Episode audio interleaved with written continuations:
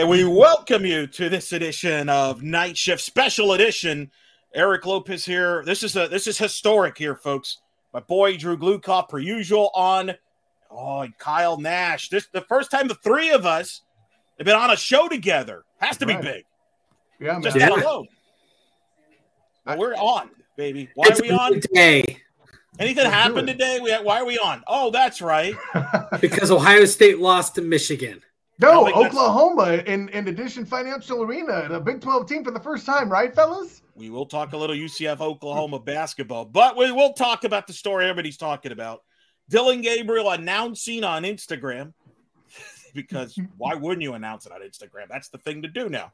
Announcing he's transferring from UCF. He's entered his name into the portal, announcing it on Saturday, literally during the Oklahoma UCF game. We'll get Kyle's thoughts. He was at the men's basketball game as that unfolded. But Drew, uh, let I'm going to start with you on this because you know we uh, we've been talking about this on the podcast. We've kind of teased it. Hey, we don't know if he's coming back in general to the school.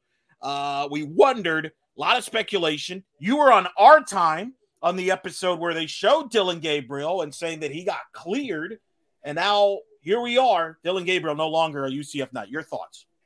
Well, I, I if you if you recall in all of our conversation, I took a pretty hard line with is he coming back? And my line was until he's back, taking a snap behind center, he's not back. And you know, it could have been a week, it could be never. Uh, until you're back, you're not back. And well, the never part came true. And I did get some flack for some people online for being a little pessimistic about it, but the truth is, uh, he's moving on to other ventures. Kyle, you were at the basketball game when this kind of came out. What was your reaction? Yeah, you know, when I first saw it, you know, from uh, us talking amongst ourselves about the same thing and Drew taking that hardline soft stance that I give him a hard time for it being such a soft hardline stance. Um, you know, I'm still, and I'm still at this point too. I'm sure we'll talk about it later, but I did, I wasn't necessarily sure if the transfer was coming. If he considered it, sure, but I'm not. I'm not gonna knock a guy for exploring his options uh, and mobility and all that. I'm a pro transfer portal guy with the rules that there are and all this other stuff. But I didn't think it was going to happen. Certainly not this bleeding early, without any sort of motive of why he would leave. You know. But let's just say I'm not exactly sure this was the best PR for him to do it this early, A, and B, eh, doing nothing else to really kind of control the narrative um, for the team and, and and speaking as to, you know, they'll be okay without me, that kind of, kind of thing. When I read the message, it's kind of a see you bye. I mean, the aloha at the end was forced and just uh, listen, I, if he's got a PR guy, he needs a new one. Uh, it- this was not a great look from my perspective. Well, I mean, part of it's the day. You know, if, Sure. you know, they always say do your bad news on Friday. That's your news dump day, and and they didn't do that. Uh, whoever advised them on it, um, you pick the day right after your se- your regular season ends. Granted, this is usually when you start seeing transfer na- names thrown out there, but I mean, I agree. You didn't even wait till the rest of the games on Saturday were done. I mean, Well, forget that. an- here- here's my issue. All right, you can leave. That's fine. I don't have an issue with that. Uh, I'm not even going to say he made a bad move. I know some people are jumping to that conclusion. You can't say that until we know where he ends up and see what happens. So, in fairness to him on that, that's fair. My issue is what you just picked up on, Drew. Here, you make this announcement what 12 hours after your teammates just beat South Florida in an emotional game, right? A big game, in-state game, and you announce this right as your fellow student athletes, your basketball players are playing one of their biggest games against Oklahoma. And you can tell me, well, it's basketball. Student athletes have a bond. They're aware of what's going on around them on campus. I think that's a slap in the face to the basketball players. I think it's a slap in the, in the face to the football players. That's the issue I have with it. No, that's a great call, and I'll see that and raise you this. What about all the cats who are out there at said USF game wearing their DG the brand socks? Like, what about that? Okay, this clearly he got his money. Like, yeah, exactly. I, he looks like Charlie Sheen here, dude. I already got your money. Okay. I, I mean, I, I've already seen some people out on Twitter talking about burning socks. I mean, hey, someone's gonna do it. Well, right? but, but you bring this up. Hey, I- hey, hey, being from Cleveland, I, I, you know, you know, I, Yeah, I was there. I, I remember drop. when LeBron jerseys were were were being burnt. Uh, granted, I was not one of them, but still, Uh, I, I could. You know, there's people online posting, you know, what do I do with my jersey? You know, I've always said because you know you, you collect pro and people leave. You know, the transfer portal is the college version of free agency. Correct. And the, the, answer to the question of what do I do with this is you wear it for the front, not for the back. Or you can sell it. Hell, I mean. well, I you, you, can turn around and sell it, but I mean, you're gonna you're gonna take a loss on it. But the key is wear it for the like front. You will get it. Yeah. Well, well, I think you make. I, you, I, don't buy Chinese knockoffs. I'm sorry. But this is this is this is the thing, and I I remember I argued this in July with Jeff. I know it's a shocker. Me and Jeff argued about so. What? God, you guys are like and, an old married couple. Here we go. But when this NIL thing came out, you know, and I understand everything's great for it and, and what's good, positive about it. But I said, with this comes a lot of scrutiny. And we're seeing this with Dillon. What has Dillon been posting on Twitter for the last a number of weeks. It's all about the product. Has he tweeted about his teammates? No. And it, it's just hard. I think fans see through that. I mean, mm-hmm. I under, look, and I'm not suggest, I'm not endorsing. Well, not stupid. You know, right, and I'm not endorsing going after him, and and and and you know, I, sure. there's there is a line, but I will defend the fan base that they they that I understand why they're ticked off. I don't think they're ticked off that he's leaving. I think they're ticked off the way he's leaving. Agreed, hundred percent. I mean, you know, I make the joke about the socks, but y- you know, let's put it this way. Let's go through his IG recently, right? Him throwing passes. Hey, look, I'm totally better. And while I haven't seen the art time yet, because I'm going to binge it, because I don't want to. star be... on that show is on this on this on this program right Listen, now. Eric, stop propping yourself up. Yes, exactly. uh, but um, I, you know, I won't talk about who's come up to get um, your uh, or Andrew's or you you guys' autograph. This is so meta. I'm confused here. Anyways, but uh, all that aside, um, it's him throwing passes before anything you may have seen on our time with people spoiling it for me on that episode. I'm joking. Um, but anything you may have seen in our time, on top of him just throwing passes, nothing about the teammates. And what's the other thing? Hey, I'm going to drop a care package at Sunglass Hut or wherever the hell it was. I mean, that it doesn't get more uh, capitalist than that. And that doesn't really do well when you look at college football fans who are looking for loyalty. And we can have the conversation about coaches jumping ship and all that other stuff. But college fans look for loyalty, and the system is not built for it right now. To you guys' not point anymore. about free agency, and and you know, I, I said the same thing on another show, uh, Eric. So I, will definitely give you props for great minds thinking alike, bro. Drew, here, here's the here's the truth. You know, it's it's the Wild West. And you know, the part that that drives me nuts is the mid-season you know, inputs, you know, I yeah. withdraw from the team, quit mid-season, and then go into the transfer portal. We saw it from Eric Gilliard.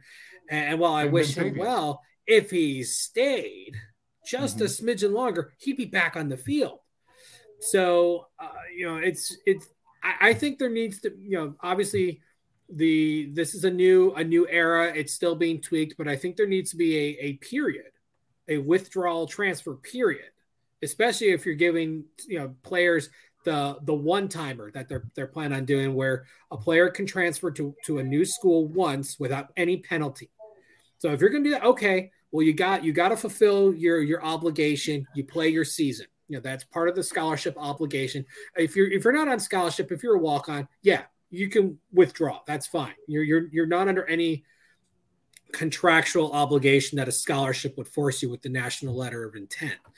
Uh, so, so obviously something's got to give. You know, once the regular season's over, though, you know, then then you know all bets are off. Bowl games again exhibition games. You know, we, we, forget that unless you're playing for a national championship, uh, you know, they're just they're just feel good events for for the players and with a football game attached to it. Well, and a so, lot of guys aren't going to play bowl games; they're going to skip it and, and things well, like that. If, if they have pro aspirations, right. we saw it last year. A number of players, you know, opted not to play, and it's expected. You know, you don't expect them all to to to play for really at that point for just just pride.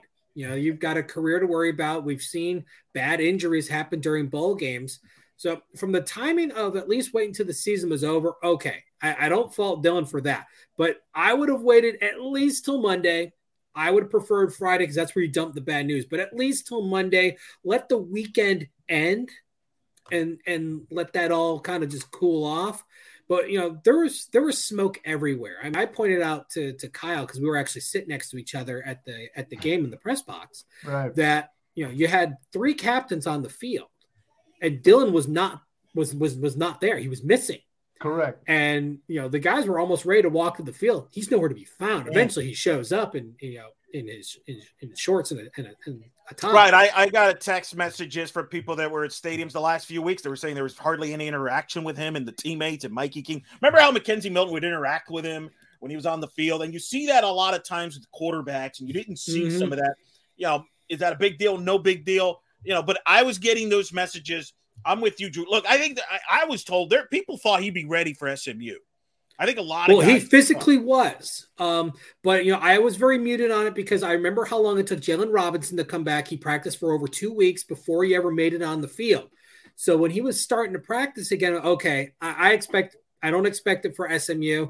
UConn, eh, if he was going to come back, it was going to be for the South Florida game, if at all. And Mhm. you know, by him not playing South Florida, I knew he was gone. You know that that was you knew right was- there. You knew right there. I knew right then and there he wasn't playing. He's done. He's not coming back uh, because he's physically healthy. You know, I we we knew that, and oh, it was all mental. And you know, part of it is the mental you know obstacle of getting over yourself. And you know, I I I, I still deal with that today from from my own injuries. You know, Kyle and I were kind of reminiscing on our sports injuries. you know, growing up that that took a lot of rehab time. Uh, but you know, that's it, it's real. You know, we've seen it with with McKenzie Milton at Florida State. You know, not the same guy that used to play at UCF, and a lot of that is is mental because there's always that that risk of injury that that goes in the back of your mind that you, you know.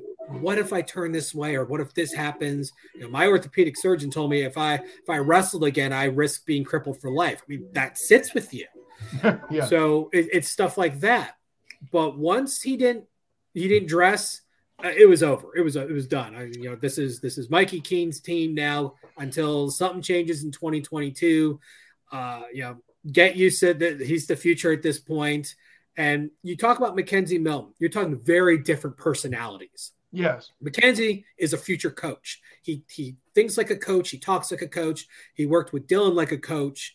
Uh, he worked at Florida State like a like a, as a player coach, basically. Absolutely. He Uh, was he- supportive of uh, Jordan Travis uh, when you know a lot of people on the outside like, oh, why is he? You know, he was very supportive. I think you, I think you make a great point on that. Yeah. You know, not Yeah. just to Jordan Travis, gentlemen. We could take this back. I remember talking to him personally in 2018 when you could still get to him and he wasn't quite super famous yet. The way he supported DJ Mack, the way he supported right. Gabriel himself. This is not a one-time team thing. guy. It's a team Yeah, guy. It's a team guy. 100%. And fairly or not, I think Dillon's perception right now that he's not a team guy.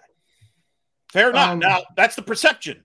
Yeah. It's perception now. Perception, reality, not necessarily the same thing. Correct. Uh, Agreed. But part of that, again, bad timing. You, you, you, the the ink on the newspaper is barely dry, saying that the game was 17-13. So I, Yeah. you waited, you know, so little time before saying, you know, peace out. Uh, that it's going to create a lot of bad will. And, and you know that's not good for your brand. Obviously, that that's not good for where you're coming from. And I'm sure the teammates can't be happy. Uh, Have you granted, seen any he's- teammates like go out of their way and wish him well? I mean, maybe they have, Not yet. but I, but I haven't. They're, they're not gonna. It wasn't like the Milton one for sure. Right. Right. yeah. Well, M- M- M- McKenzie Milton is a is a different is a completely different person, different personality, Right. and, and he kind of transcended just the basic game. You know, it's hard to find a guy whose character is that strong. Uh, definitely, you know, his, his story in itself is is amazing. You know, it, it rivals Alex Smith uh, in the NFL for you know the comeback, the adversity, and all that stuff. You know, weaker personalities wouldn't survive that kind of comeback and make it onto the field. You know, you're talking about a very unique personality that, that you don't replicate. Uh, so, I, and to compare Dillon to McKenzie isn't fair because you can't really replicate the personality and, and character that a McKenzie Milton has. No, Well, but i- in a way though, he's following the legend, right? And that's Yeah. kind of that's Well, it's remember, It's the Ron quarter- Zook thing. It's the Ron Yes, Zook thing. yes. You're the guy who follows, follows the guy. Yeah, Of all the examples you could come up with, you went with Ron Zook. Okay. What's scary was- is him and I were thinking the same thing because it is the most obvious one. Uh, this is night shift, by the way. We want to because we got a lot of people tuning in and questions, so I do want to get to some of the comments. Sure. Uh, make sure you subscribe. You're watching on Twitter, on Facebook. YouTube. Leave us some comments. Our own Bryson Turner's working the social media aspect of it. He has just told us that Matt Murschel has just posted an article uh, on the Sentinel where he spoke to Dillon Gabriel's dad. Mm-hmm. You were you you you were aware of this, Kyle. Kind of clue us in because you were aware about this article that Murschel has written here when he spoke to Dillon's dad. Yeah, I heard around the campfire um um because the it's fortunate that that UCF caught back up for for some of the press guys because they were distracted by the Milton or excuse me the um Dillon Gabriel story during the first half of it. But um you know talking around the campfire there, I had heard that Murschel had talked to uh, um, Gabriel's dad, and it was something allegedly that he had been weighing throughout the year, but really didn't officially tell coach until the Saturday before the game, if I understood it correctly. So um, take that what you will, and and and and this still kind of lays with with me here, guys. You guys were kind of a bit more lacking a better word, pessimistic um, than I was. You were sure he was out. I still don't have motive on why he thinks leaving is a better well, decision than staying. You know? Well, let's think about th- th- yeah. this offense is not designed for Dillon Gabriel. Dillon Gabriel is is built for an air raid offense. It's he thrived in it. Uh, this isn't this doesn't support air raid at all. I mean, we've we've seen it. It's much more of a balanced attack, uh, and you know he's you know I wouldn't be surprised if he ends up at uh, an Ole Miss or even a TCU. You mm-hmm. know, look at the work that Sonny Dykes did with you know with uh, Tanner Mordecai. You know that would be a very interesting landing spot. Uh, but he's he wants a place that's going to you know you know open up the passing game, you know chuck it downfield because that's what Gabriel always did well. You know, even in his freshman year, his short to medium game was was questionable, fair, but his he had this amazing touch on a deep pass that you don't see very often for for freshmen coming in. He was fantastic. So he's going to look for a program that's going to willing to air it out and air it out a lot. Here's what I don't buy though. The problem wasn't so much the scheme is that the receiver core is not the depth that you had. Marlon Williams, Gabe Davis, um, uh, Derek Snelson, guys like that aren't walking back through that door. Now, that doesn't tell me that was a coaching issue. That tells me he's looking for somebody who can get separation. And while Ryan O'Keefe can do that at times, he has had drops. Um, Jaylon Robinson has not been the same guy this year. You even cited it at the spring game. If that's really the issue, tell me a quarterback who doesn't love a running back that draws defense forward. And if Dillon doesn't see that, well, he's going to have problems reading schemes against SEC defenses if he goes to Ole Miss. I'll just throw that out there. Well, let me let me pick up on what Drew says, okay, and and it kind of answer your question, Kyle, because you're, you're, you're trying to like why what what's the purpose, and and I've covered this transfer portal from a softball aspect of my mm. other side gigs because softball had transfer portal before football. Okay. Uh, okay, baseball. And what happens here? What Drew just said about, hey, I don't think, you know, is he a fit on Gus's uh, system and he's an air raid quarterback? I promise you, I promise you, there are coaches, wink, wink, and people uh, that are influential. Let's just leave it as that. I guarantee you that got to and have been telling and feeding Dillon that kind of information. Hey, hey, I don't think that's a good fit for you. Hey, if you come out here, you can end up here. And then Matt, you know, where you'll fit better. Trust me, he has information. He has a pretty good idea where he's going. Sure. And let's and let's remind people when Josh Heupel left for Tennessee, and that the all what happened on social media, all the players campaigned for Jeff Lebby. And you know why? Because Jeff Lebby was campaigning for the UCF job. And mm-hmm. Dillon was right at the front and they denied it and they said, no, the players went on their own. Trust me. Players don't trust me. That thing was a roll of fire. People talk. Behind and that partially cost Lebby the job. Agreed. That turned off a lot of people. Wow. So I, I think there is a lot of that going on. That's why I think a lot of people believe that Ole Miss is where he's going to end up. I believe that's where he's going to end up. And and I'm going to tell you something. It's a good move and it's a bad move. It's a great move because yes, you're going to Ole Miss. Uh, you should have more talent in theory around you, but he better be. What's ironic if he does end up to Ole Miss, and we'll get into what what other schools he might end up in. But if he does end up to Ole Miss, first of all, is Lane Kiffin still the head coach, or is Lane Kiffin moving? Where is Jeff Lebby? Is Jeff Lebby going to stay at Ole Miss? Is he getting a job somewhere else? I think those are some also th- factors that would make that decision might uh, uh, help in the decision. But he, thinks, but here's my thing: it's ironic. here at UCF, he's basically was following a legend in McKenzie Milton. If he goes to Ole Miss, he's basically following a legend in Matt Corral, who Ole Miss fans adore and love, who played with heart, played with an, an injury. He will be remembered forever, and he's going to get compared to him if he goes there. Mm-hmm. Well, this is kind of similar to the when LeBron James first left Cleveland. Never won a title. uh, well, no, no, seriously. And, and people were questioning what was his what was his legacy going to be. Mm-hmm. You know, when when he went to first went to Miami, you know, he had nothing really behind him other than you know he had a good run one year, uh, but never quite got over the hump. So, so the question is, you know, what becomes Dillon's legacy? You know, he never won a conference title in UCF. You know, they racked up a lot of yards, but they never won the big one. They always seem to stumble. You know, he, he had trouble with the with the big road games.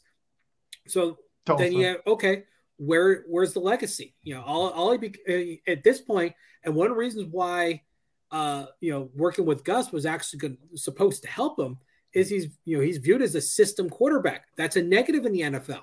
Correct. You, know, you don't want to be called a system quarterback, and that's what he was under Josh Heupel. So the thought was, okay, he works with you know Gus Malzahn. He runs a more you know traditional offense that can translate to the NFL. Uh, but he looks like he wants to go to uh, an offense that that focuses more on just you know chuck the ball deep and and and let the receivers run and get it. Yeah. and quickly, Drew, there's a coach whose style of offense went from college to the NFL and is perceived as a failure in Chip Kelly. Now, that offense, basically the same as what Dillon was running. You may there is case in point and precedent for what you just said. I wanted to point that out. Oh, absolutely. And and and you know, part of what what, what you know the, the transition to college to pro isn't just the scheme; it's also just the personality.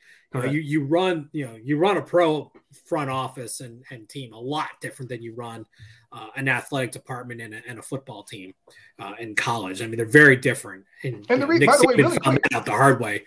The reason why we're focused so much on the NFL th- thing is you have to assume that the reason he's making his move is because he'll get better eyes to to get in the league, right? But oh, that's the plan. Uh, that, that's, that's what part of the strategy, and I'm sure they've told him, especially if he goes to an SEC school, which we don't know. We'll get into where where he. But here's the part I want to call bunk on that, though. This isn't this isn't 20 years ago. You know, every game in every FBS program is televised. In fact, a lot of games for FCS teams, every one of them is available with ESPN Plus and other media streams you know, it's no longer the day where oh, you're lucky if six of your games get on television. No, you're unlucky if one of them isn't. And in uh, UCF in particular, during the I know it was during the pandemic, but back to back national televised games. That that proves right there that amongst the FBS, UCF is getting a lot of attention, right? But I, I, I, I, don't disagree. I and I do think there's it, it, but I'm sure people are feeding that. And remember, what they can counter with. And again, this is speculation. If he ends up going to an SEC school, what they're they probably told him, hey, we've produced NFL talent. No conference produces the NFL uh, more NFL talent than the Southeastern Conference. It is like a farm system, and I bet you that's what they're counter. If he goes there, for all you know, and you brought up TCU, I uh, you know, and we'll get into where we think he might end up. But I do want to ask some of the comments here because obviously the big most dominant question Eric Edwards and others have, have, have asked what about the quarterback room now? UCF guy 23, 23, Eric, uh, like five people are asking about the quarterback room. So as of this moment, you have Mikey Keene, who's the incumbent. You've got Parker Navarro, who's become the uh, the, the change well, of pace. Yeah, the change of pace guy took Joey Gatewood's role there. Uh, well, I think Joey Gatewood should become a tight end. Uh, you got uh, Tommy Castellanos coming in next uh, next year, and he basically reaffirmed it on Twitter, basically saying, "Hey guys, I'm coming." Uh, there it is. You know, you've There's got the tweet. How about Thomas Castellano? 20 minutes out, like a little bit after Dillon announced his post, he posted Knight Nation oh, coming. Yeah. The, I mean, you talk about a kid who's smart. Like, that's yo, stones. Oh, I'm your that, savior. That's huh? called that's marketing right there. You you you basically okay, you've got this this gap here. You know, big star guy leaves. Hey, here comes the man on the white horse you know, coming with the, in the knight in shining armor to save the day. Now, granted, I don't think Tommy's going to start his freshman year, um, if unless they have to, because you, you want to give guys a chance to to grow and develop. But I mean, it's so refreshing to see a guy who really wants to be there. I mean, you know, a lot of people say if you don't want to be here, you know, we don't want you here, and and there's some truth to that. You know, Right. um, th- obviously Dillon leaving is not the only player leaving. Um, Caden Robinson put in his uh, um, transfer announcement. Not a big surprise there. He kind of fell down on the depth chart. Uh, but you want people who want to be here, and you know, for every guy like uh, a Caden Robinson who thought he was, you know, one thing, and you know, when compared to other players, turned out to be, you know, a little bit different. Uh, you want a guy like like you know Tommy saying, know, hey, I'm here. I want to. I'm coming. I want to be here. You know, you want those guys who are just willing to to just do the dirty work and and you know become an ambassador to your program. And I I think uh, when when Dillon kind of went quiet, he stopped really being an ambassador of the program and just kind of closed in and focused on his own interior brand, almost preying on on people expecting him to come back to to sell some socks. Well, I mean, it's not the first time he's put out a false narrative, right? Like last year, Yeah. before, McKenzie was about to transfer, he's like, "Well, he might play." I was in the room in the press conference when he, conference when he did it. Like it wasn't just IG hype. So he has a precedent for for at least thinking he's a marketeer, right? And, and by the way, what a side of the times in this in this um screenshot here, Eric, where like he, the whole Knight Nation I'm coming thing. Which, by the way, the stones on this kid, but I love it. And I then the next it. tweet, How smart, dude. He's like a baby face. Are you kidding me? Like fans were ate that up. They were fired up when they saw that. It was smart. That's I mean, we saw the heel turn. We saw we saw that Gabriel had the heel turn Yep. and immediate. I mean, he was already a face, but man, he he just like got the huge pop. I mean, you're And talking almost He's like, fifteen hundred follow me on likes. Insta- Yeah, that's what I was promoting getting the at. Instagram. Look at that. It's great. the, the It's sign of the times follow me on instagram is the next shot and now here we are with you know uh, uh, uh, let's just say a follower who i see a lot around already throwing in the gifts and in the fire and you know what i'm with you eric god bless him the man is working the room the the virtual room so so My God, it's Tommy! It's Tommy!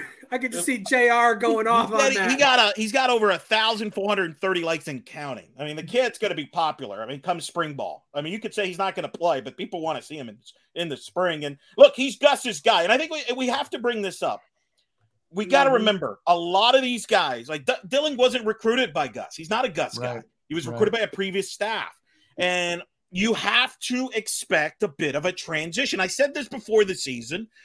It's a transitional period. I don't care, you know, you bring in a new staff, there's going to be some changes. There's going to be some guys that just don't like it how things go. Hey, I didn't play, I didn't come to play for that guy. It's not anything personal. I Sure. just it just doesn't work out for whatever reason. This happens all over the place. I don't think it's an indictment of the staff. I don't think it's an indictment of the program. I think this is just part of the way it is now in college athletics when you have ch- constant changes. Yeah, and, and, and that's that's kind of where I was going to go to. Eric is is that piece. We I think there's an opportunity when you look at it. Oh, how many players has this program or this coach gotten drafted? Well, gosh, how many players has Gus gotten drafted over at Auburn? That little program there. You know, say just what you will happened to be it. in the SEC. I mean, I mean, it's not like he doesn't know. know. what he's doing. Oh, I agree. No, listen, I agree with both of you on that. I'm just saying Yeah. that's probably the, the, the you know how this works in recruiting. It's always like they're always gonna it's always a point of view that they're But- gonna bring up and avoid the other side. But with they're all they're all that- talking. Everybody with that- with that knowledge base that Gus already has, and and again, as much as we love uh, To- Tommy's tweet here, is it possible that the future of the quarterback room is in the room right now? Are And the answer to that question more- is potentially no. exactly. Are we going to see more boom tweets from Gus throughout the offseason here? That's kind of what I. Well, I think that's a great question. Do, what are the possibilities that I- UCF I- will go after a quarterback for a transfer, especially a veteran, right? Because it's a young quarterback room right now. Well, not Yeah. only that, but but Gus kind of alluded to it more than once that he's going to be looking hard and working that transfer portal. I mean, he was very successful in year one, bringing in talent. Some of the best guys that that that UCF had this year were transfers: Brandon Johnson, Isaiah Bowser, Big Cat Bryant, Mhm. Bryson Armstrong. We're talking guys that all came from the transfer portal, had immediate impacts, and that's what you use the transfer portal for. Is you want those Mhm. guys to come in and and not so much play a stopgap, but be an impact guy while other other players, younger players, are still learning, developing, and, and you know they they bring leadership, they bring on field, off field. So I would not be surprised if next year's quarterback comes from the portal. Right. He knows how to work it. He knows how to work it well. He's got a reputation. Um, Gus is very well liked among you know among the nation, and he he's already shown results of hey, you you transfer here and you can make a difference. I mean, those those those players who brought who came in all were impact players. I mean, mm-hmm. they were it was fantastic and how well they they they grasped the system, embraced it, and excelled. And I think others are going to take note of that. Yeah, I agree. Uh, other comments. Mr. Hampton ninth uh, 13, he used the hero in that tweet. He knows exactly what he's doing. He, he, he yeah, I mean, oh come on. I mean, you know, it's we're all we're all marks on this one. He's totally, you know, he's totally uh, reeling uh, reeling us in. But th- this is marketing. You, you you know, one man's trash is another man's treasure. Hey, maybe and, this kid has a consultant, maybe he doesn't. Yeah, maybe this kid has a consultant, maybe he doesn't, but he's certainly doing a better job than Gabriel's people. It looks like.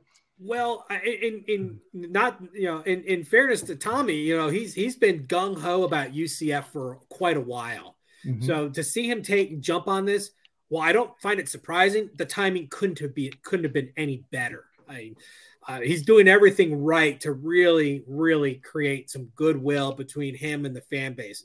And as we know, the UCF fan base is an incredibly passionate fan base, double edged sword, because now Dillon Gabriel is going to get the other end of the sword the of that passion. Yeah. You know, yeah. you know, the opposite of love isn't hate, it's apathy. So love and hate, not very different from each other. uh, we got a question here. My uh, Amy Bachman saying, "I like to see a kicker come through that portal." She did last year. uh, they they do have a kicker on roster. Riker Casey was a transfer from Appalachian State, but uh, supposedly uh, there is a uh, a commit uh, up in the Orlando area. And I, I, they, I saw him on a uh, picture on Twitter yesterday, and I don't the, the, name slips my mind, I feel terrible for it because it's a kicker. Uh, but it's uh, they they do have a guy that they're trying to bring in who's pretty good. So the hope is we have some stability in our place kicking duties next year. Now, granted, Daniel Obarski is an outstanding kickoff guy. Kickoff guy. Let's let's leave it at kickoff guy. Boy. I mean, yeah. Uh, yeah. Okay. So I'm getting comments here. Do you guys think this Dillon's decision will impact Flash and Titus, the receivers? Um, Flash maybe. Um, but again, he's already a transfer, so I don't know how that physics works exactly.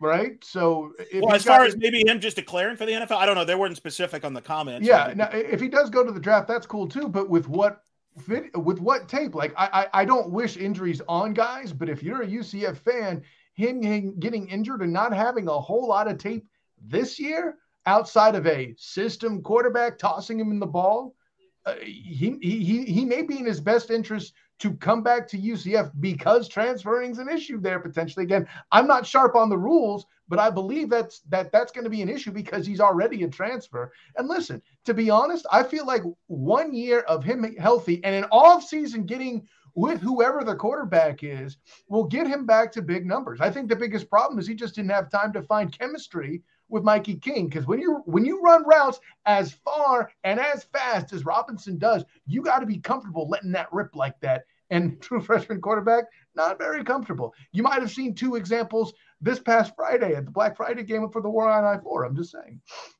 I actually think there's a better chance of of Flash transferring than Titus. Uh, Titus kind of working his way up the system. He's getting right. more playing time. Um, he's earning that. Flash is kind of falling out of the offense to a larger extent. But let's actually go further back in time. Spring game. Uh, Jaylon Robinson struggled badly during the spring game. Could not create much separation in a shorter passing game. Ryan O'Keefe absolutely just dominated. And flash, you know, fast forward to the season, that's exactly what happened. Ryan O'Keefe had an outstanding season. Uh, Jaylon Robinson, even before the injury, wasn't quite the the the burner that he was under the Heupel system. And then when he came back, he was almost non-existent. Uh, you know, he no, barely. He was uh, he was the, the third receiver. Uh, did not generate all that much, and, and in fact, Titus started started stealing snaps from him. So That's I would not be surprised if Flash would be on his way out. Uh, he just did not really fit in the system for whatever reason. I mean, he's a great player, don't get me wrong, but mm-hmm. he struggled in it in the spring, uh, did not really uh, do all that great the first part before he got hurt, and was non existent coming back from his injury. Uh, Ken Jackson, guy I think you both are familiar with, has chimed I in. I know Ken for a long time. he goes, quote, transfer portal and NIL has turned this into a me over we landscape. DG isn't the first, won't be the last, will look more like college basketball in the future. As a college basketball fan, I can tell you there is a lot of movement. Like it's like I was studying the rosters. I mean, it is insane. And look, UCF's got some of their own. You saw Oklahoma there today, Kyle. They got transfers. I mean, it is. I don't necessarily, I don't, you know, that the, the, me and we, I keep thinking of what George Leary It's say. free agency. It's free agency. It's college football free agency. Yeah. Correct. And I think uh, you know, there's a prop that's there's going to turn some people off. They're going to turn some people that like college football. They're going to be turned off by that. And, and I do think the sport's got some issues when it comes to that. Now, I can adapt. I've adapted to it and I still follow the sport, but I don't like it like as much as I did in the 90s. I don't. It's not a good product anymore. I don't like the chemistry. There's no chemistry. It's all a bunch of like sloppiness out there as a product because I don't think guys stick together for three to four years. Guys, the quarterbacks aren't trained. Look at what happened this year. You have an inexperienced quarterback has to come in instead of a guy that's been waiting his turn two to three years. Those days are over now. The days of the guys waiting their turn are for the most part done. That part's true, but but again, I, I feel compelled to to mention um, the antithesis to your point, um, Elo, in that there is a particular transfer that transferred once and ended up having the best statistical offense of all time in Joe Burrow. So there are positives in that, and there's and I think that is a positive. That's a great yeah. point. I think the positive of the porter are guys that don't get an opportunity to the play.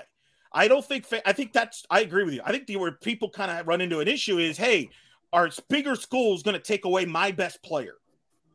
Basically. Well, that's the thing. You're absolutely right. Our bigger school is going to take away your best player, but a bigger school cannot give a player the proper respect. And we get uh, Jaylon Robinson uh, uh, performing the way he did with Dillon Gabriel alongside of Marlon Williams and doing all that. So, like, it's funny. I, I, I mentioned Flash on purpose because he's a potential example of both, you know? Um, so, uh, and as far as some of the other rules and be, having concerns with guys transferring – I think a lot of it is going to happen quickly now because it's new and it looks like an opportunity to a lot of guys, but they don't know the downside yet. And as we see more and more cases of downside that where, where it goes wrong for players, I think when it's understood better in the future, that'll kind of balance out. Now, will we at, in, in the future want to put in rules once we see that kind of level off? Or if it doesn't level off, because hey, I could be wrong. Um, maybe, but to rush in and put rules in right now, I'd like to see, for example, I would watch Dillon Gabriel's example closely to see what exactly happens and how bad it could go, not just for teams, but what if this actually hurts Dillon Gabriel as an athlete somehow? I'm not saying it will. I don't uh, want it to, but right. you know. I will say too, I think some of this will slow down once we kind of get back to normal numbers. COVID has played a role in this with the numbers Excellent. game I, I, I, in every sport where, you know, yes. everybody got an extra year, you got recruiting classes, numbers. I mean, some of that's also causing some of this. I do think five years from now, things will slow down as people have a better understanding. But right now, we're in the peak of it. I mean, heck, both the ladies and men's basketball teams at UCF alone are returning fifth year starters, right? The entire starting group's returning right. for the ladies, for example, you know. Uh, well, there's there, there's an example I use in, in college basketball that always the is my epitome of the me versus we mentality. Hey, at least you, it's not go, LeBron again. no, no, it's a college game. You go back to the 2004 NCAA tournament where the Manhattan Jaspers Here defeated the Florida Gators in the first round I was at the NCAA game. tournament. I think. It, and it, it wasn't a close game. It was 75 60. Hmm. Um, but I mean, Florida was loaded with McDonald's All Americans. And they got torched by a bunch of nobodies because the nobodies knew how to work with each other. They built the chemistry over time and were able to, to, to do something, you know, special. And I use that as an example. I always go back to that because, uh, you know, we're seeing more of that now in college football. Granted, one player uh, is not quite as impactful like you are in basketball, where one guy can just take over the entire game. You you, you need a whole unit in in football, but it's still the same mentality. You know, you have to have guys that are willing to to put on you know uh, you know put their job you know in front of them and put their egos behind them. You know, you're here, do your job. It's the whole the whole New England Patriots thing. Do your job, and and it works. Uh, now to the question below, uh, I, I uh, hey Trace uh, from Trace Tronco, our our our good friend and, and provocateur. Uh, he, uh, I, I think Gus knew for a while because I, I remember we're at the press conference yesterday, and well, let me just asked, paraphrase what he, he, he, he this shrug. He yeah, gets yeah. this shrug. Yeah. Uh, when just, when let me just say real yeah. quick what he's commenting about. The Sentinel reporting that Dylan Gabriel informed Gus today, Saturday. At what point do you think Gus knew he's seen the last of DG as a knight? That's the question yeah, he's asking. Murschel Go, article, right? Uh, yeah, based and, on the Murschel article. Go ahead. I think it's been at least a couple weeks. Yeah. Um, because when he was asked, yes, he just kind of shrugged, and you can tell it's like, yeah, what you know, yeah, he's doing what he's gonna do. Oh, he was sick. Um, and then we're seeing all this other stuff that he he's up to and all. Uh, you know, Kinda, so. I mean, I, I I'll put it this way, and, and, and I'm not saying this necessarily to, to declare you're wrong here. Did he know? Did he have some inkling of it last night? It's possible but it may not have been confirmed, right? That well, it, it wouldn't have been confirmed. Correct. But I mean, he yeah. he had it in his head. Like, I mean, you know, Gus has been around enough. He he knows the behaviors of of people, you know, uh, of players. You know, he's had players transfer on him before. I am heck, you know, even through our you know our podcasts and our writings and all this stuff, I was pretty sure he was done. I mean, granted, I figured before the season this was going to be his last because he was going to the NFL. Then he got hurt. But once the SMU game happened and and there was no sign of it, and then you know we're getting towards UConn and there's nothing, I, this guy's done. And he's not um, even dressing. Not, not even dressing. dressing. Can you imagine if Mikey Keene gets hurt in the South Florida game? Which uh, there was a moment there, I forget where he got hit. I'm like, oh, yeah, he, he got dropped in his shoulder hard, and he he walked what? off the field pretty pretty rough. Right. What happens if he gets hurt? Park you Navarro. Know? Right. And he's, but that's my whole point. I, I will say this, and again, I've covered the transfer portal in various sports. You could trick the media, you could trick the fans, but you can't trick a locker room. The right. players and the coaches no. I guarantee you, nobody was surprised. Do I believe he informed them officially today? Yes. I do think that is accurate. That doesn't mean they weren't. This was a shocking development. I think they and, knew, and, and, and players especially, they have a sense. Well, they hang around each other they can they know when something's up. Trust me. Let's go back to last night and and Kyle, you were in the room. Sam Jackson's talking and he's asked about about Mikey Keene and he kind of got kind of he brightened up and said Mikey Keene is the future. You know, yeah. he's got a bright future here. And, right. and you can tell that that was an endorsement of the guy next year because you know obviously you know Sam being a senior uh, I, I, don't think he's coming back next year. I right. um, he was he was he walked on senior night. Uh, I, I, expect him to move on to to the, the next chapter of his life, and and you know we we appreciate everything that that Sam Cole and you know uh, Marcus and any any of the other seniors have, have done. Uh, but to to give a ringing endorsement like that, especially when technically Dillon's still on the team, kind of is, is, a very loud smoke signal. Um, yeah, yeah, okay. smoke makes a lot of noise, but I mean we heard it very loud and clear well, let me expand. expand let's expand on this. Let, let, this one guy. Now, let me ask you both this: Are you both sold that Mikey Keene can do the job if he's the starter in 2022? Because I think that's going to be the question everybody's going to be asking here. Is Mikey Keene the guy long term? Do you buy what Jackson's selling there? What he said on Friday? Do you are you guys confident that in 2022 Mikey Keene is the starter and you can be successful if you're UCF? Confident is obviously no, I guess, based on the way I've just cringed a bit. Um, but you know, in, in, in, you know, in, in, I'll put it this way: I you can't say impossible when the three of us all lived in a world where McKenzie Milton was booed off the field at the Cure Bowl. I was there. Turned around and went undefeated. Now I, I wasn't at the booing. I was at that game too. But I was certainly, um, I was certainly there for 2017 where it all went ridiculously correct. You know, Um, and, and if turn listen, turnarounds are a thing that happen in this program. You want to get a UCF, a former UCF player to frown very quickly and take their face to a dark place, just say the words 2015. If you want that to then reverse, say 2017. Okay, it's that simple. Uh, I did I did that a lot in conversations with these guys back when we were breakout sessions in 2018. Okay, I, I know that's how it works. But to, I'll put it this way, and I want to answer I want to answer the question here really quickly because Drew's I think Drew's adding a little too much smoke to certain statements by Sam Jack. But what I will say is this the question about Gus being informed, I don't think he was informed necessarily leading into the SMU game because of the way he told people to pump their brakes. It's one practice. I know you want to play, all this other stuff. That made him, that, you know, that made me kind of think that they, he may not have known Yes. Oh, I, I, I could buy that. I could buy that to some extent. I could buy yeah. that. I, I don't think uh, Cossack Advisors chimed in.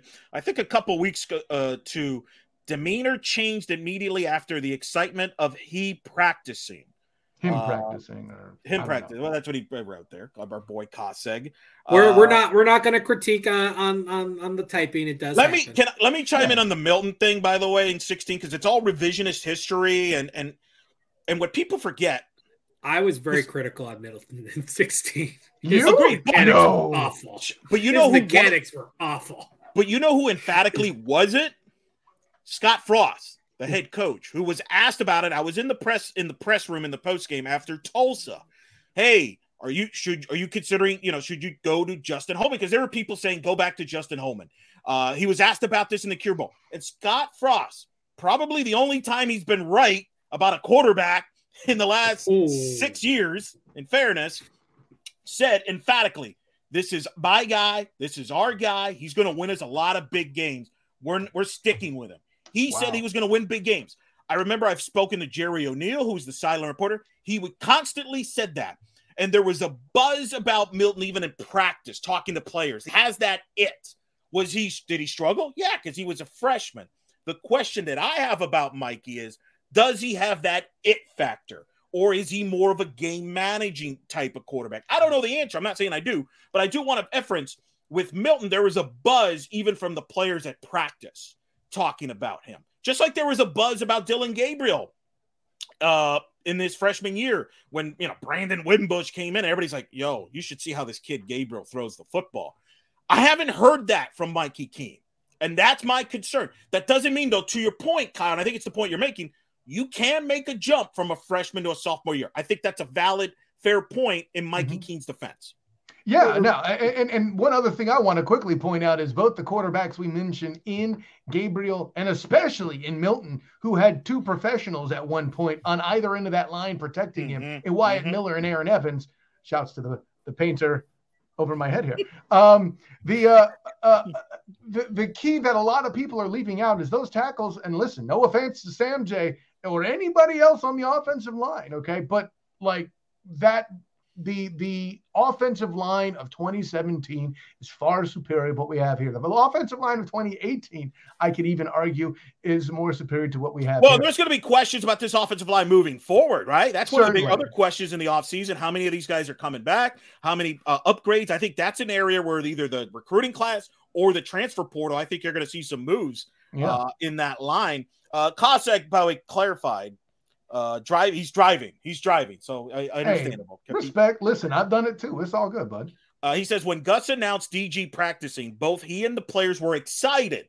The yeah. next week, they were less excited about DG's progress. And that's exactly what my point was, right? The following Monday, when the practicing yeah. was came up, oh, DG sick. What had happened was right.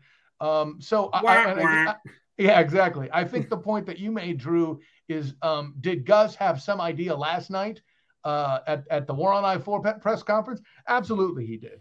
Um, he just shrugged. He just he kind of shrugged it off. You know, he's like kind of like that. Well, kind of th- kind I mean, of shrug.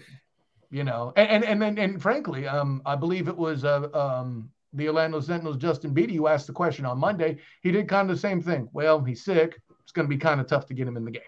You know, um, so we, I can, I would, I would, and again, this is all speculation, and and I know that uh, there are those in the comments who who who dislike speculation and all that.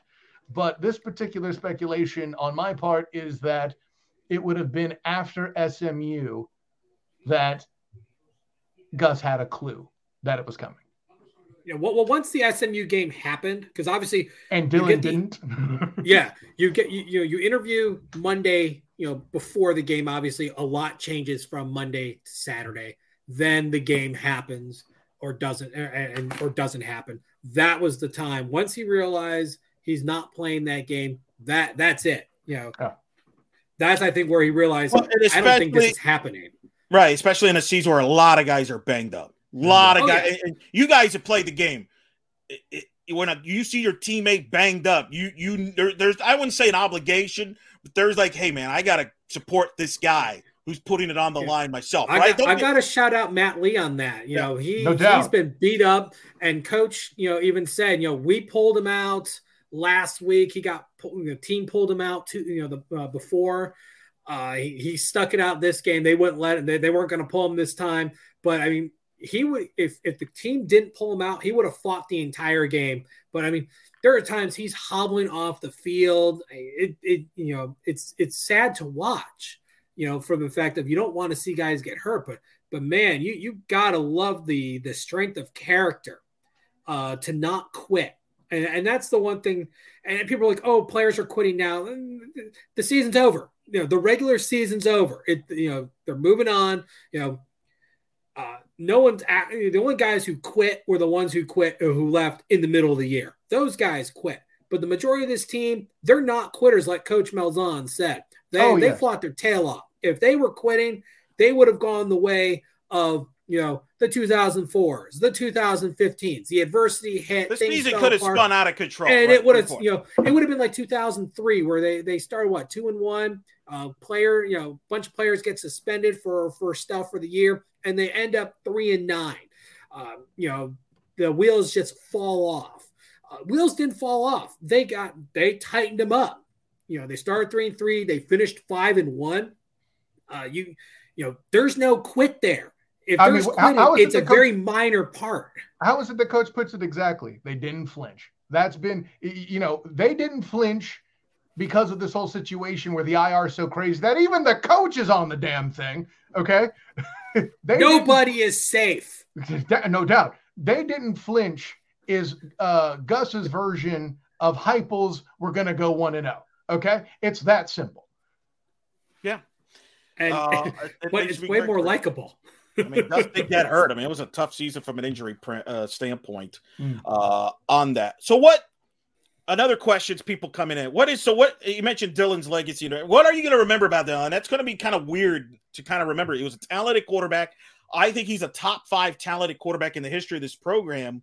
But there's going to be that but, right? Like he's the guy who followed the guy. Yeah, he's I, Ron no, Zuck. I, I don't. I'm. You know, I think it's actually a little bit more grand and depressing in that all at the same time. He blew up all of Milton's records for you know a young quarterback coming in, starting as early as he did, right? And he would have been on pace to beat McKenzie's records had he stayed healthy, had he come back another year. I mean, and and let's not leave out you're going to transfer to TCU potentially, where you could utilize your um, eligibility to play in the Big 12 eventually anyway in a system you know you're going to start. Whatever. Um, but I think I think for me personally, his legacy is going to be um, a missed opportunity um, here. Um, so what if his last snap as a knight was that kooky last play where he got hurt at Louisville? Yeah. Well, hey, hey, listen, you want to talk about what if? What if that pass doesn't get tipped and intercepted back to the house? What if that pass is actually oh, properly? That's completed? a good what if. Okay, right. and then they actually get in place to to set up to kick the field goal. Oh, never mind. Obarski would miss it. I'm kidding. No, but and then they hit the field goal, and the day is won. That tip has now changed the complete uh, uh trajectory of potentially of certain things going on. Well, definitely. Uh, yeah, yeah I, I, don't know it's going to be a worse or a better trajectory, uh, uh, honestly, but there's a different trajectory now because of that single moment. But the end result would have been the same if he if he if he didn't. Uh, not necessarily. Yeah, he would have been if he's if he played this year. and, and, didn't get hurt. He was gone. He instead he was going to the NFL draft.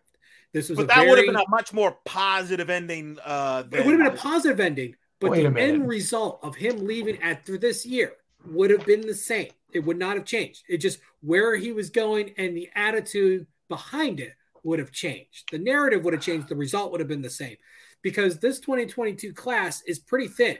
You've got uh, Corral, you've got Sam Howell, you got Desmond Ridder, you know Malik Willis, and a bag of Skittles. Uh, there, there's, there's, this is not a strong quarterback class at all, and that was why uh, a lot of people expected Dillon Gabriel to have a good year to to shake off that system quarterback label and, and propel himself into serious questions uh, of of you know being a higher round draft pick. And I I saw at the highest uh, him having like a fourth round grade after oh, last there's season. no way. Who puts him? Look it up, round? sir. Look it up. I can look it up all day. It's a bad analysis. That's asinine. That's the remember perception versus reality. System quarterbacks are not viewed well in the NFL. You know, but you're, fourth, you're, uh, yeah, that and and he still gets. That's what this year was all about. Was about him shedding that and proving that he's not a system quarterback. He didn't get the opportunity, so now he's looking for another opportunity where he may end up in uh, a similar system, but utilize the team reputation to get past that. I'll suffice you know? it to say this: I'm looking forward to being impressed. Well, you know, be uh, impressed. You know what he, this reminds me a little bit about the Graham brothers, and this might be for old school UCF fans. Oh Joey, man, the twins that shall not be named. Yes, Joey and Stephen Graham, talented basketball players, two of the most talented players ever to play basketball at UCF, transferred to Oklahoma State.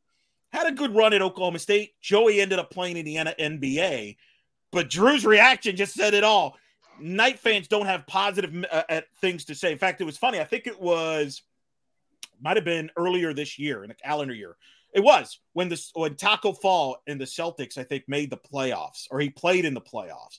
And Jeff threw out the name Joey Graham, and people like, "Whoa, no, no, no, no, no, he ain't ours, brother. We don't count him. Screw that." Like people took backlash at him. Interesting. I, oh yeah. well, they don't. They, they don't. Part of that, that was right? it was the comments his dad made um, yes. Now, in the case, you know, obviously, uh, Dillon's dad Garrett uh, didn't say anything really bad, but um, the Graham brothers' dad basically said, "Yeah, we want to go somewhere where he, where their work actually matters." I mean, Ooh. they basically he basically trashed the school because yeah. they were a, a, a, fledgling, you know, program in the Atlantic Sun. Right. Uh, that luckily uh, Dillon's dad didn't do that. he, he, did not. No, but it reminded me. I think it things. reminds me of that because the Grahams were successful at Oklahoma State, and Joey obviously played in the NBA. I think Dillon can be successful wherever he ends up. He's talented. He's very talented. Let's not. And I think he could be. Ta- he could be. You don't think he could be successful at TCU? at TCU, I, sure. The NFL is another question. No, no, no. I'm not talking NFL. I'm not talking okay. NFL. That's a whole different category. I'm not going to get into. I'm talking his next landing spot because I don't think UCF fans uh, are worried about the NFL stuff. They're more worried about where is he going now. Sure. If he and goes think, to the SEC, I have questions about him facing SEC defenses week in and week out. Yes. Well, and I'm witnessing that as we talk. Um, let, let's all right. So let me throw out some schools. You tell me yay or thumbs up, thumbs down as far as a Dillon possible landing spot, good fit. The obvious one that's going to be the heavy favorite is Ole Miss. Absolutely. Ole Miss is definitely the heads on favorite. They got Jeff Lebby. They got an offense that is uh, cater to him perfectly because that's what he did his freshman year was work under Jeff Lebby. So I mean, it makes perfect sense um, for Ole Miss. They have a quarterback spot that's opening up because Matt Corral is going to go to the NFL draft. Uh, I, I don't see anywhere else that that comes close as far as that number one option. But things happen. You know, there could be other schools that that vie for it. And I'll ask this, and I'll add this too. Even though I've made my position about where, how I think Dillon will do against SEC defenses, one thing he will have protecting him is an SEC offensive line, and that is a big dang deal, people. Okay, the example I'll give it won't be LeBron James, sorry, but it will be Lamar Jackson playing in a bowl game, the Citrus Bowl specifically, um, against LSU. I was there. Yeah, I I didn't even know I, I, didn't even know I knew you yet, right, Elo? But but um yeah, literally my first credentialed college football game that I covered, and L. Jack got crushed, and it dawned on me later when the when the uh, a couple years later when he got drafted by the Ravens The reason why he's going to be more successful in the NFL is that chances are the LSU defensive line against his O line at Louisville, that disparity of talent Yep. may be bigger than what he faces in week in, week out. Meaning, sure, he's got a better offensive line now in Baltimore. And sure, the defensive lines he's facing in the NFL are better. But the difference in talent, not so great as that year's LSU defensive line, who had a number of pros on it, right? And then also um, Devon Godchaux among among them. The name comes to mind because I covered him with the Dolphins wire. And then certainly Marshall. You went from having Louisville's offensive line to taking snaps with Marshall Yanda at guard in front of you. What more do I have to tell you? So, from that standpoint, the disparity of talent for the O line versus the D line may equalize more. He may have more time. Um, he may get an opportunity to prove that he's more mobile than people think. I, that's a possibility. And the receiver core may be there. It's a possibility. All right, All depends on the on the attrition that that Ole Miss suffers themselves. Uh, sure. No, no team is immune to the transfer portal and graduation and all these other forms of attrition. I mean, every school is, is going to fall victim to a certain extent. All right, uh, Tennessee. Does he reunite with Josh Heupel? Didn't end on the best of terms, supposedly. no, no chance. I'm giving no a thumbs down on that one. Uh, Okay. I don't see it. That did not end well. Uh, no. How about any of the Florida schools? Florida, Florida State. My any any chance there? Uh, I mean, I mean, if, I if- could, eh. go ahead, it, it, Kyle. it could happen with FSU allegedly if Milton gets in his ear, I guess. But it's not like McKenzie's having a positive um, per- experience per se, you know, at FSU, right? And if we're talking about, you know, protection as far as a fit, because when I think great offensive lines, I think FSU. No, I don't. Um, so, you know, I, I, I, I, I would have to say a humble no as well to any other flo- uh, schools in the state. Uh, Okay. I, I don't think any school in the state's going to work out. Uh, Florida State's got a quarterback. Uh, Florida has a quarterback. They just didn't know it until the very end. Uh, You better hope he Miami- stay, they better hope he stays. Anthony Richardson. They better hope he stays. Well, they make him the starter, he'll stick around. And uh, but I mean, with the head coaching in turmoil, I mean, I think uh, all signs point to a guy like a Billy Napier being hired to Florida. That's not really the system for for Dillon Gabriel. Miami's an absolute mess. I, I wouldn't touch that with a ten foot pole. right. Uh, I don't see any any state program really having something that'll work for him.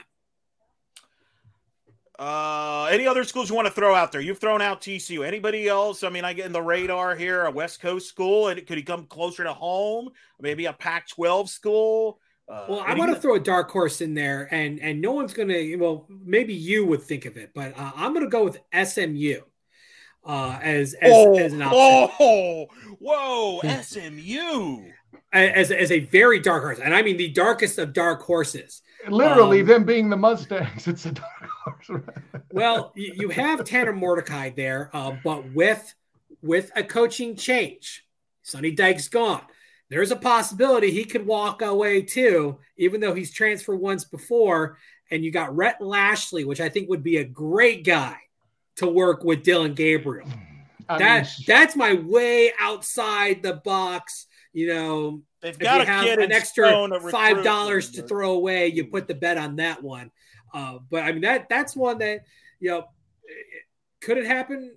Maybe you know if you want to win the Powerball, kind of happen. hey, listen, if we're putting on tinfoil hats, why doesn't he just transfer to Notre Dame, get a guaranteed coach, and then be somewhere with no notoriety will be absolutely nuts, and everybody will lose their mind because it's a reverse Wimbush. Why not just Because go all I don't in? want Notre Dame to be that good.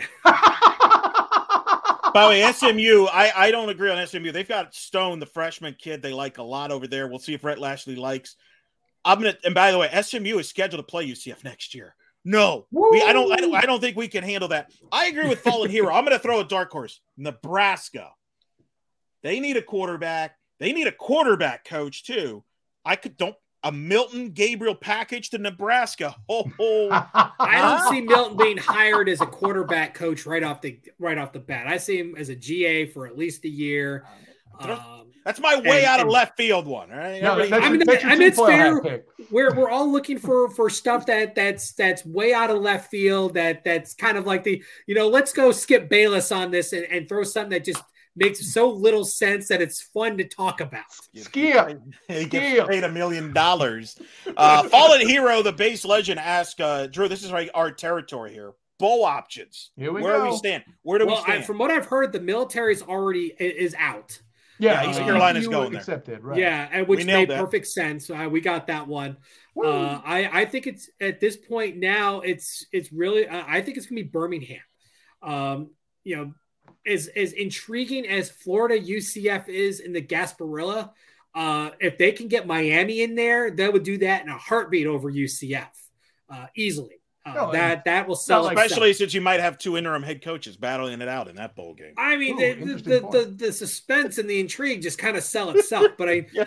uh, I think Florida is almost a lock for Gasparilla at this Yeah. point. They they won. They got six and six. They're going to be the bottom of the barrel of the, uh, of the SEC bowl list. Keep them in state, uh, and that really gives the Gasparilla a lot of freedom to choose a different opponent. They can go out of state and still get good turnout with with with you know with the Gators there. Obviously, you're not going to get a full house uh, as for a six and six Florida team, but you're going to get a, a decent turnout. You could probably get at least 30, 35,000, which for that bowl game would, would be breaking, well, be breaking records. Uh, I still think it's Birmingham and, you know, it's going to be against a six and six SEC team. I really thought it was going to be Auburn. I think Auburn may be playing their way out of it. Uh, Uh, how it- great would that would that be though? Oh, it would have been whole absolutely. It would have been with the absolutely new awesome. team. Beat the team with the beach bowling. Ah, I know it would have been absolutely perfect, but um, it does not look so. You know, the, we'll the see. We'll see. eight ball- the- don't don't the, the- don't shaking the magic it. eight ball, and it, and it says check back later. Uh, it, it- it's kind of mocking us a little bit, but Oh, all right. Uh-oh. Since we're live, we're gonna record. Alabama just scored to tie it up in the final seconds here. So Oh! the dream is still alive. It's the dream alive. lives. I, Um, I let me full- make a. Let me make a. Full discourse. Uh, I, my sister did go to the University of Alabama, even though. Uh, so when it comes to Alabama versus Auburn, I will always put Alabama first. Auburn is the bad guy, uh, so uh, I'll always put you know put Alabama first on that matchup. But Bruh. from this from this standpoint, Auburn losing is good because I think it adds to the the intrigue of hey Gus Malzahn playing his his old team. Uh, that's a sellable that's a sellable story, and that's part of what these smaller bowls need. They need they need a hook. Uh, you know the the the Gators playing in state. Uh, uh, that's a hook against Miami. That you, you can use that. Uh, you know Auburn versus UCF a rematch of the Peach Bowl. Gus Malzahn on the other side of the sideline. I'm with There's the a fan base there. that already travels great because they went across the damn country for the fiesta on more than one occasion. and it's not that far. I mean, Correct. granted, you know, uh, there's plenty of us who, who who will struggle to make that drive for one reason or another. You know, three and a half year old. Uh, Fool, I got two kids. I don't want to hear that trash. Anyways. well, that mean that means you're luckier than I am. Uh, somebody, uh, Fallen here was asking, what about Fenway? Fenway is still an option. I don't think Yeah. UC, uh, UCF's going to end up in Fenway, and this is why. When the Fenway Bowl was first brought out, it was marketed very heavily as by the American uh, uh, to be one of their top bowls. The Birmingham was before was always where they send the runner up. I think the runner up is going to end up in Fenway now uh, against uh, the the ACC uh, in that that Northeast corridor. Uh, you know, you've got you know pro ballpark. It's later in the year. Uh, I think that's where they're going to be pushing a team. Uh, that's why I have Houston going there Right. because Houston's you know you know projected to be the runner up, and uh, as a as a result, you know Birmingham gets knocked down a little bit. So I, I don't think UCF is going to end up getting that type of destination. I, I think that's uh, propping them up too much. You know they're they're in a log jam for third place in the conference. Uh, so they're they're gonna you know East Carolina going regional. I think UCF's gonna go regional, and then you have uh, SMU will probably end up regional, and and then Houston who ends up getting the the nod to to the Fenway would be my projection. And well, gosh, and it, well, the way to break all that is if Houston pulls the upset. Not saying they will, but you know. Well, that's significant. I mean, that is a significant game. I mean, Cincinnati you know, that's why this Alabama Auburn game that we're watching is significant because if Alabama were to lose this game, that just makes Cincinnati's path much more clear. Uh, some would say it's already clear as it is. So, Well, Well, according to Kirk Herbstreit, it's clear you win and you're in. But I mean, the Right. You know if Alabama loses, obviously that changes things. Uh, Michigan's going to jump up, obviously with the win over Ohio State. Uh, you know, they're they are they may end up you know number two if Alabama loses. Uh, if Alabama wins, they'll probably end up number three. I think they're going to jump over Cincinnati with with with the win over Ohio State. I think Michigan jumps Alabama regardless if Alabama wins.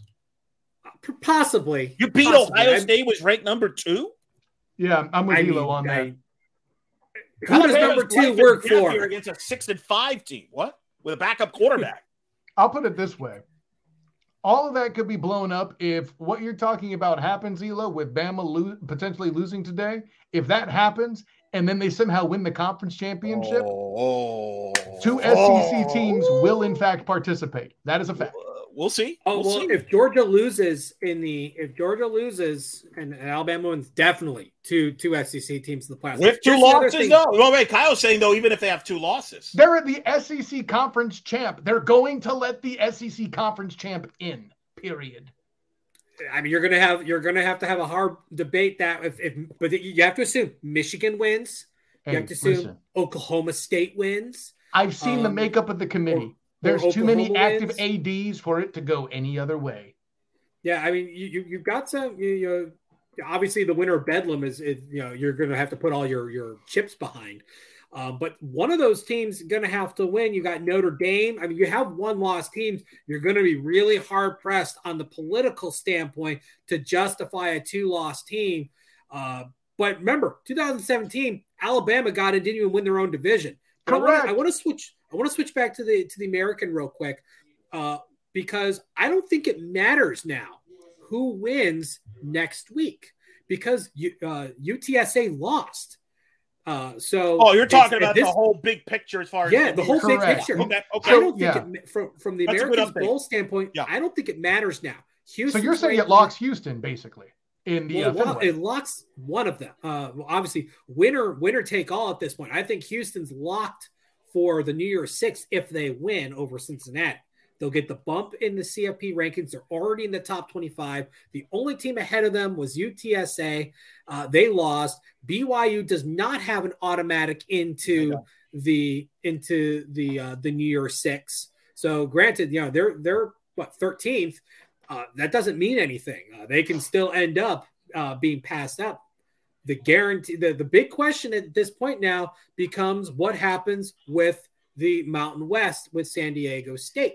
They're playing Utah State. However, I am con- I'm I, I'll put money on that one that Houston beats Cincinnati. they they'll jump- jump, over They because of that resume booster. That's I a don't think point. there's anything San Diego State could do to stay ahead at that point. They're they're too close. They're 24 and 21. It's a great say what you say what you will about Cincy. They beat the team that, that beat Notre Dame handily at the very That- least. Oh yeah, well, And- I'm, I'm just playing the other side because Yeah, no, you no, no, no. know I- how No, the that's game's very legitimate. Yeah, very legitimate. I'm I mean, I- you, both both Eric and I have uh, Cincinnati as of last week. We haven't done our this week bowl predictions because obviously the games aren't done yet. But we have both uh, Cincinnati in the CFP semifinals Hey, at this point. I, And so we're assuming they're going to win all the way through. I respect your faith in the committee. I'll leave it at that. Uh, well, I, it's more the it's more the fact of there's just so many pieces working against the committee. To, to well, but here's the thing, and I prevent Cincinnati getting it. and we're, we're, we'll get into more about this on the actual podcast and probably the next couple of weeks.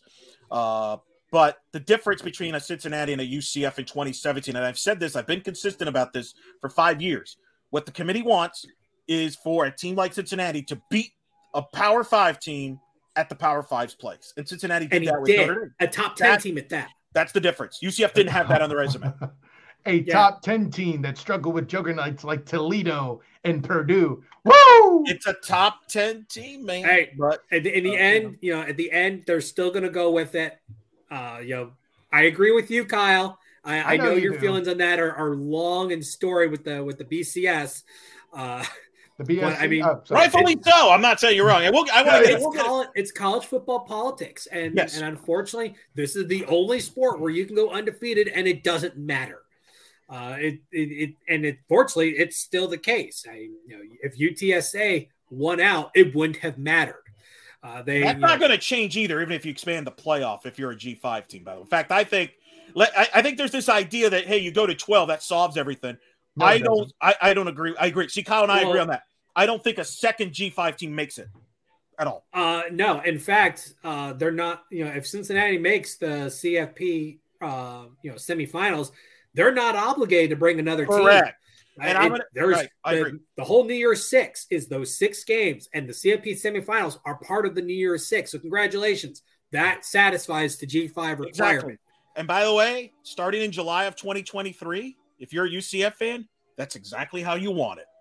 That's exactly well, yeah, how you obviously. Uh, now, granted, put an asterisk, not officially July 2023, but all signs wink, point wink. to it that. Wink, wink. All right, yeah, wink, let's do Kyle. Let's do Kyle a favor before we wrap up. The man, the man has been working his blank off. He was at the football game Friday. He covered UCF Oklahoma. Big game in men's basketball. We apologize in advance to men's basketball. This should get more coverage, but it didn't because the quarterback decided to write on Instagram that he's leaving. So, what a jerk, Kyle. Uh, that's where we're at.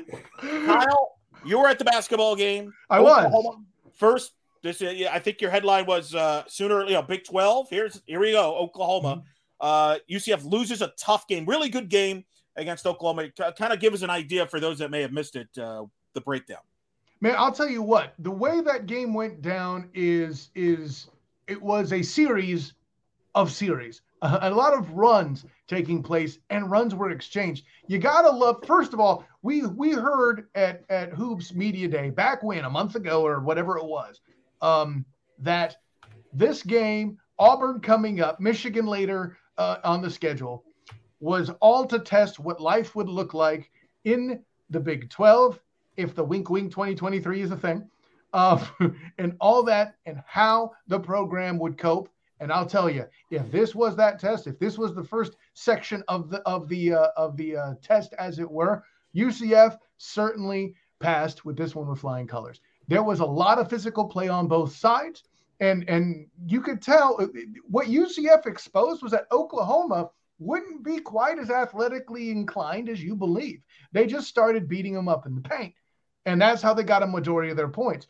Coach uh, Coach Dawkins himself said in the post game but he used the words they imposed their will. And most of the points being in the paint for Oklahoma would dictate that. But at the very same token, UCF's 20 turnovers, the argument can be made that they beat themselves.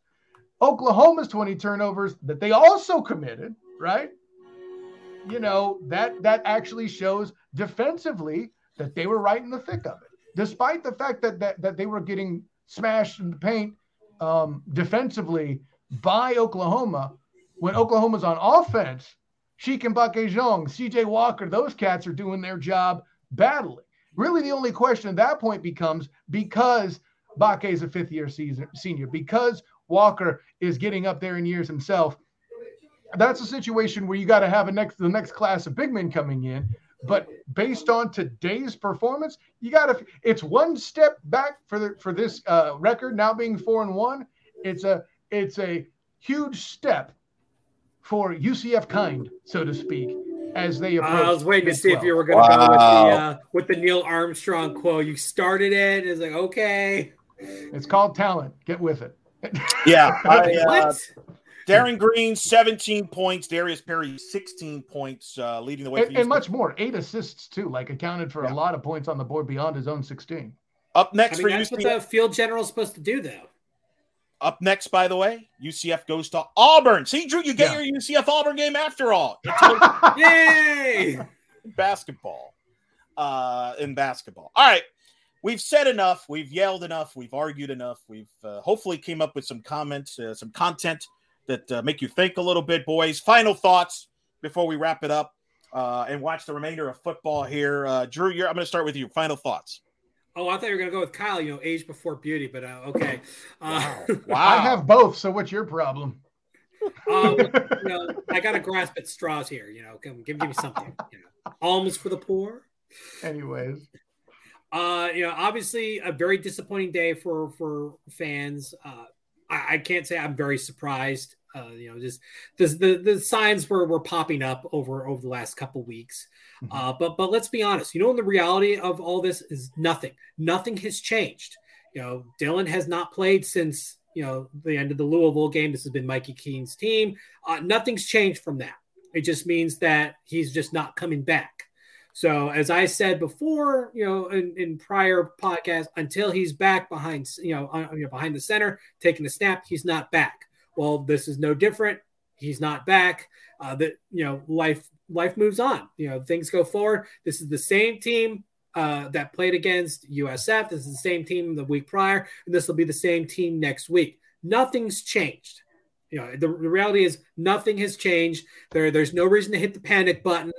Uh, you know, the, there was already plans in place on on you know building towards the future. Heck, if everything worked out perfectly, uh, we expected you know Dillon to go to the NFL draft in 2022. So again, th- this was not an over a big surprise that that Gabriel is going to be on a, in a different school in 2022. It's it's disappointing that it ended the way it did, how it did, but you know what? You wear the jersey for the front. You don't wear it for the back. Kyle.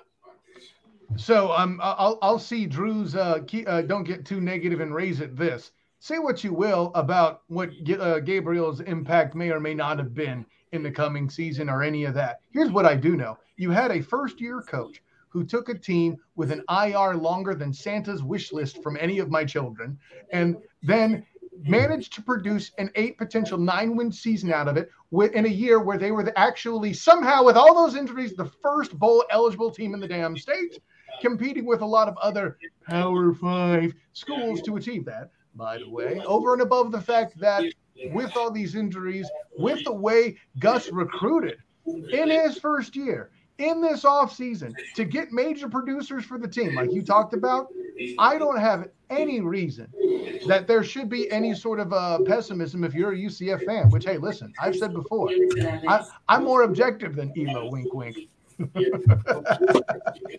but yeah, let's what? not too, let's not start what? panicking. Let's not start panicking if you're a UCF fan, for goodness sake. I mean, you know, the fire fire Heupel stuff was one thing. Stay on the Gus bus. He's giving you plenty of reasons to do so. Ironically, by using crutches, he made the uh, train, or excuse me, the bus more interesting a ride. But I digress. Well, I'll well, let me just throw that real, on top of that real, real quick, Kyle. Uh, just based on comments, I don't think anyone's jumping off the, the Gus. I think this actually may help people help galvanize the, the Gus bus and get people more on it because okay. it just shows what he's had to work with and what he's done. Uh, I think I think this actually improved the support of of Malzahn and his coaching staff. Galvanize is a good word. That's that's possible. I won't rule that out. I'll just leave it as uh, this. Uh, Nighthawk 811 chimes it up. You guys have an awesome channel. Keep up the good work. I agree. That's what I'm excited about. Good job. Good effort. To our YouTube page. Apologize. There's some noise. There's people throwing parties outside the house. It's not actually my TV. I don't, and I don't know. Oh, wow. I don't think uh, so. I don't. It's Saturday. It's a Saturday night. I don't know. Um, in Orlando. Maybe they're Gator fans. I doubt it, but who never know. Um, I don't know. That uh, Kyle Dash making his night shift debut, by the way. You know, if only you could be more, you know, not as shy about your comments. Well, hey, I I am reserved. He's so modest. That's I right. know, right? Uh, so for Kyle, where can the people tell the audience where they can find you? Kyle, starting with you. Of course, you can find me on Twitter at the SOTG, doing my work for the Black and Gold Banneret during this upcoming basketball, continuing basketball season for both men's and women's. And for any of the bowl action up here, you may see a little bit more of me depending on how that works with placement and all of that. Uh, find me on Instagram as the same as well, the SOTG. Uh, you can catch me on Twitter if you haven't blocked me at S at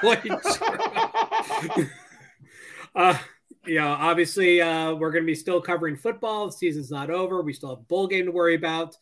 Uh, so leading up to that and then into the off season. But uh, I will be also doing a variety here and there once that see, you know football is over and we turn towards our other Olympic sports because they need love too. Indeed. Hey, and I want the record to make sure Jeff heard me say banneret this time. Uh, he finally got it right because he didn't get it right when I was talking to him after the game last night. I got right. it. I got it. I got it right the first time on the on the podcast, and then I got it wrong the second. It's weird. Anyways.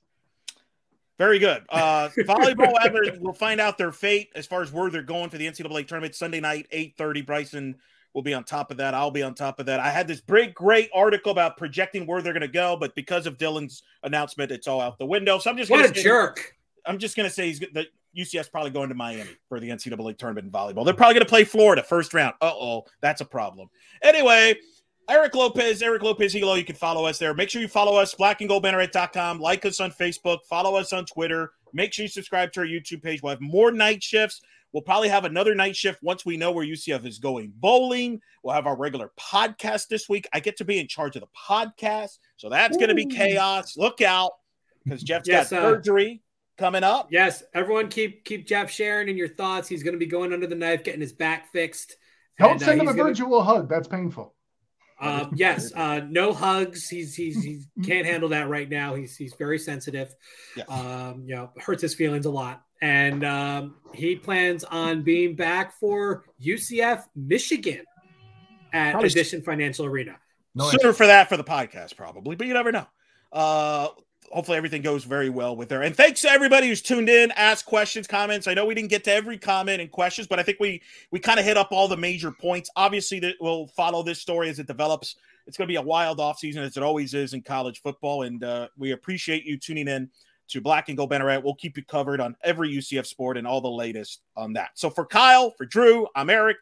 Enjoy your rest of your football weekend. And uh, please, no more Instagram announcements for the weekend. Yeah, everybody else. All right, just let me let, let us watch our football. This has been night shift on the Black and Gold Banneret.